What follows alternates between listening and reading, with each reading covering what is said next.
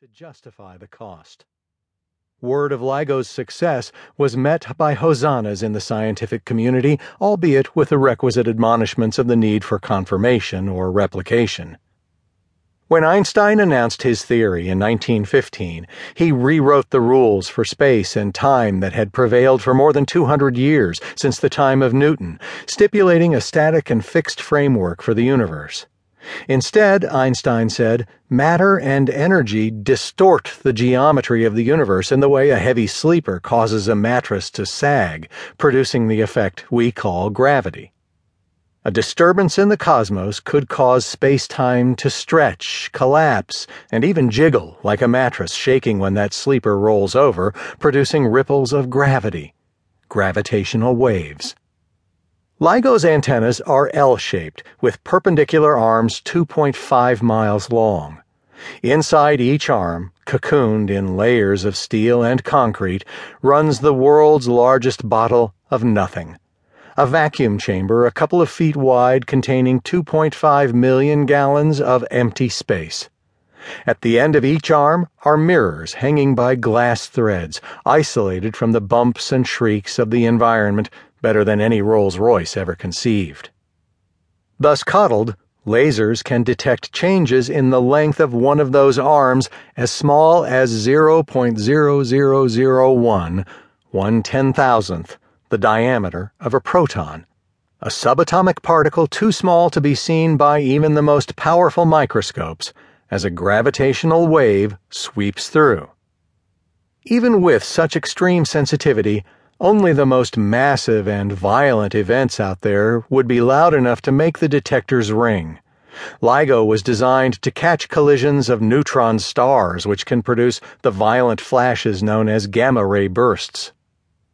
Black holes, the even more extreme remains of dead stars, could be expected to do the same, but nobody knew if they existed in pairs or how often they might collide.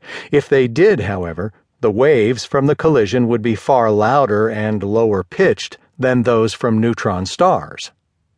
On September 14th, the system had barely finished being calibrated and was in what is called an engineering run at 4 a.m when a loud signal came through at the Livingston site. Data was streaming, and then bam, recalled David Reitze, a Caltech professor who is the director of the LIGO laboratory, the group that built and runs the detectors. Seven milliseconds later, the signal hit the Hanford site.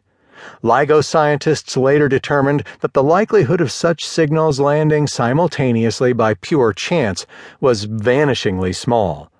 Nobody was awake, but the computers tagged the event.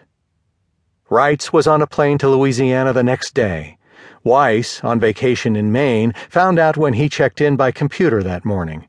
It was waving hello, he said. It was amazing. The signal was so big I didn't believe it. The frequency of the chirp was too low for neutron stars, the physicists knew. Detailed analysis of its form told a tale of Brobdingnagian activities in a far corner of the universe the last waltz of a pair of black holes shockingly larger than astrophysicists had been expecting. One of them was 36 times as massive as the Sun, the other 29. As they approached the end at half the speed of light, they were circling each other 250 times a second. The ringing stopped as the two holes coalesced into a single black hole a trapdoor in space with the equivalent mass of 62 suns, all in a fifth of a second Earth time. The signal conformed precisely to the predictions of general relativity for black holes as calculated in computer simulations, Reitze said. Shortly after the September event, LIGO recorded another weaker signal that was probably also from black holes, the team said. According to Weiss, there were at least four detections during the first LIGO observing run, which ended in January. The second run will begin this summer. In the fall, another detector, Advanced Virgo, operated by the European Gravitational Observatory in Italy, will start up. There are hopes for more in the future in India and Japan. Michael S. Turner, a cosmologist at the University of Chicago, noted that astronomers had once referred to the search for gravitational waves as an experiment, not an observatory. LIGO has